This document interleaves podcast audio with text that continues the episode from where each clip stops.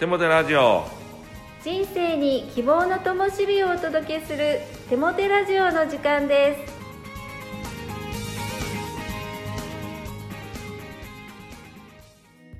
皆さんお元気ですね。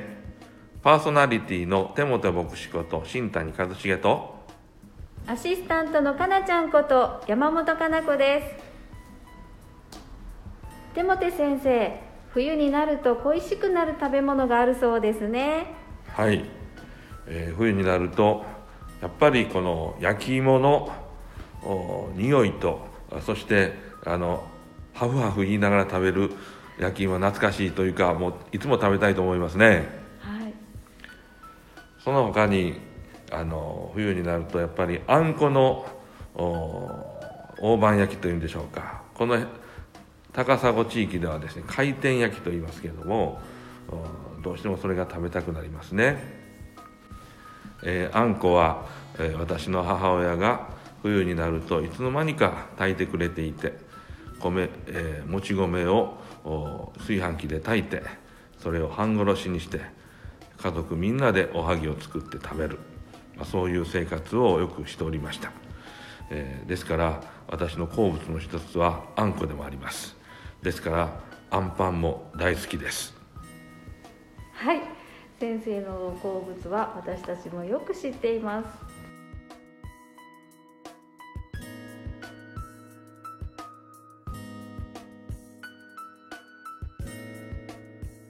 今日のゲストは黒川めぐみさんです。黒川さんこんにちは。こんにちは。はじめにプロフィールを教えてください。はい、私の名前は黒川めぐみと言います。今は東京キリスト教大学で牧師になるための勉強をしています。今は学校のプログラムの一環でインターンとしてこの高砂教会に来させていただいています。はい、えーそんな黒川さんですが神様を信じるようになるまではいろんな道のりがあったそうですねそちらを教えていただけますか？はい、わかりました。はい、それではあ私があ救われるようになったあお話をさせていただきます。えー私はですねいわゆる一般的な日本人家庭に生まれましたお正月には神社に初詣に出かけお盆にはお墓参りをして仏壇にお供えをしてクリスマスには家族や友達たちと楽しく過ごすっていうのが当たり前でした。ごくごく普通の家庭で育った私だったんですけども小さい頃からですねみんなが同じであることを重視する日本の文化や生活に息苦しさを感じていました。そして中学生の頃から海外に行きたいなと願うようになって高校生の時に海外の大学に進学することを決意したんですね。私の両親は海外に行ったことが一度もありません。その上当時の私は反抗ばっかりしていて自分勝手にわがまま放題を生きていました。それにもかかわらず私の両親はですねイギリスの大学に進学したいという私の思いを受け入れてくれました。あの時の両親の決心覚悟そして私への深い愛を思うと今でも感動と感謝で胸がいっぱいになります。しかしですね当時の私はそんな両親に感謝するどころか自分の人生は自分の力だけで生きていけるんだと本気で思っていたんですね。高慢で自分勝手で自己中心的な私がそこにいました。そしてそのような生き方は自分で自分の首を絞めるような苦しくて寂しい生き方でした。私が教会に通い始めたのは留学3年目の時です。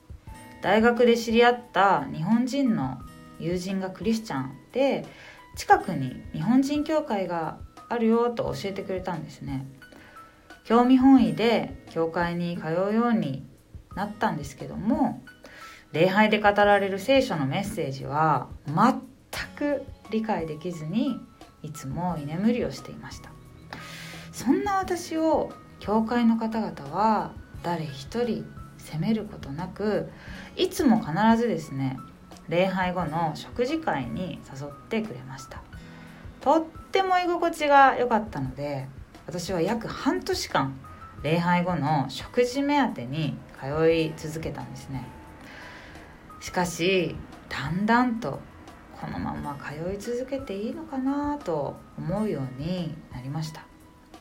周りの人たちはみんなイエス様を信じてるのに私は信じてなかったからです。そんな時にですね大学最後の夏休みが来ましてある集会に誘われました。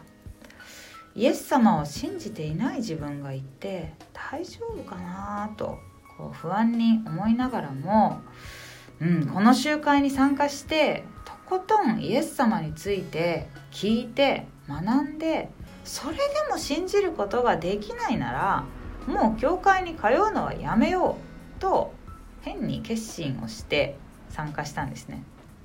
その集会の中でイエス様は私の心に直接触れてくださいました。集まった方々が声を合わせてイエス様を賛美する歌を歌う中こう私も一緒に歌っているとですねこうなぜか涙がわーっとこう溢れてきて、えー、止まらなくなったんですね。この体験を通して私は一つのことを認めないわけにはいきませんでした。それはああ私にはイエス様が必要なんだということだったんですね。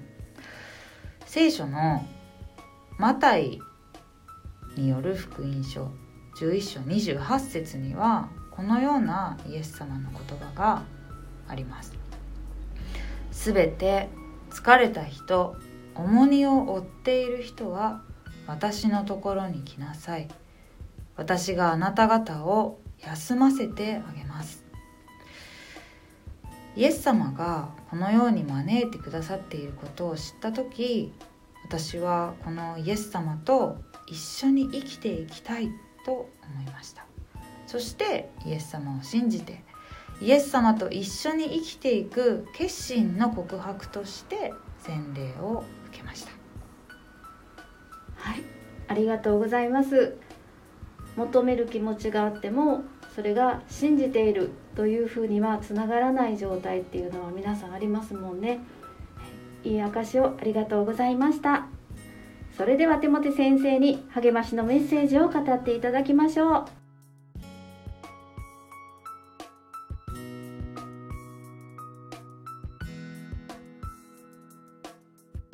黒川さん、真実の証ありがとうございました。黒川さんが語られたイエス・キリストと共に生きていく決断として信じて洗礼を受ける素晴らしい表現だと思いますね。キリスト教に入信するのをあまりにも大げさに考えている日本人が多くいると思うんです。キリスト教を信じるということはキリストを人生という旅の道連れ、パートナーにするということなんです。目には見えないけれども、確かに実在する神の子、救い主を人生の道連れにできる、いな、人生の道連れになってくださるということなんですよね。なんと心強いことでしょうか。黒川さん、良い言葉をありがとうございました。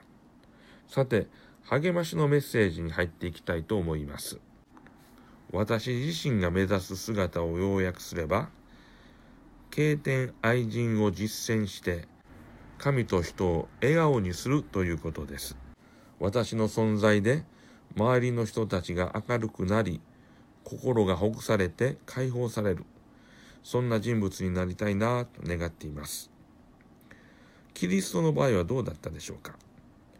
聖書は小説のように具体的な描写は書かれていませんが、キリストの周りにはたくさんの人たちが集まっていたことが記されています。そのほとんどが当時のはみ出し者だったようです。そんな彼らが磁石に吸い付けられるようにキリストの周りに集まってきたのです。そしてキリストに近づけば近づくほど彼らは変えられていきました。当時のユダヤは宗教国家でした。ある意味特殊な社会だったんですね。旧約聖書の戒めが社会全体の法律でした。宗教家や聖書の専門家たち、そして宗教的純粋さを求める人たちが社会的な力を持っていました。ところが彼らの周りにはあのはみ出し者たちは近づいていきませんでした。いや、近づけなかったというのが正しいのかもしれません。彼らは跳ね飛ばされていたのです。というのは、宗教家や聖書の専門家たちは、自分たちの正義を彼らに押し付けていたからです。キリストは罪の全くない正しい方でしたが、ご自分の正義を彼らに押し付けるということはしませんでした。キリストは彼らが近づくことを喜び、彼らを歓迎し、愛し、許し、会話を楽しみました。そしていつの間にか彼らの表情が明るくなり、生き方が変えられていったのです。それはキリストの中に正義があるとともに命があり、喜びがあり、ぬくもりがありました。ですから、キリストに近づけば近づくほど彼らは心が溶かされ変えられていったのです。私たちもキリストとの関係を深めていくにつれ私たちの生き方が変わり人生が喜びに満たされていきます。そして私たちと触れ合う人々にもキリストの命が伝わっていくのです。さらにその人々自身が直接キリストと関係を深めることで、さらに彼ら自身がキリストの命に扱っていくことになるんです。聖書をお読みします。さて、この町から来た多くのサマリア人は、この人は私のしたことを何もかも言い当てたと証しした女の言葉によってイエスを信じた。そこでサマリア人たちはイエスのもとに来て自分たちのところに滞在していただきたいと願ったので、イエスはそこに二日滞在された。そしてなお多くの人々がイエスの言葉を聞いて信じた。彼らは女に言った。私たちが信じるのはもうあなたが話してくれたからではない。自分自身で親しく聞いて、この人こそ誠に世の救い主であることが分かったからである。ヨハネ4章39から42節お祈りします。神よ、キリストを私たちのもとに送ってくださったことを感謝します。キリストとの関係が深くなればなるほど、私のすべてをよく変えてくださいます。これからもイエス・キリストを主体求めることができますように。イエス・キリストの皆によって祈ります。アーメン。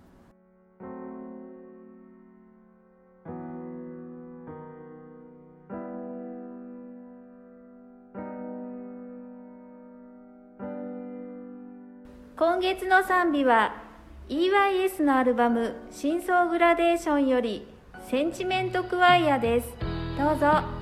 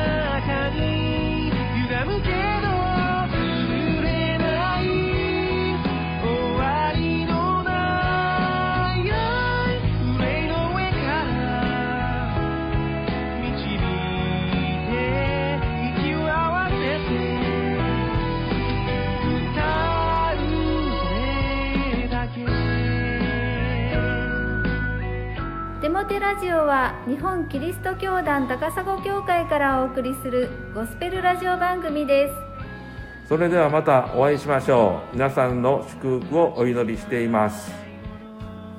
お元気で。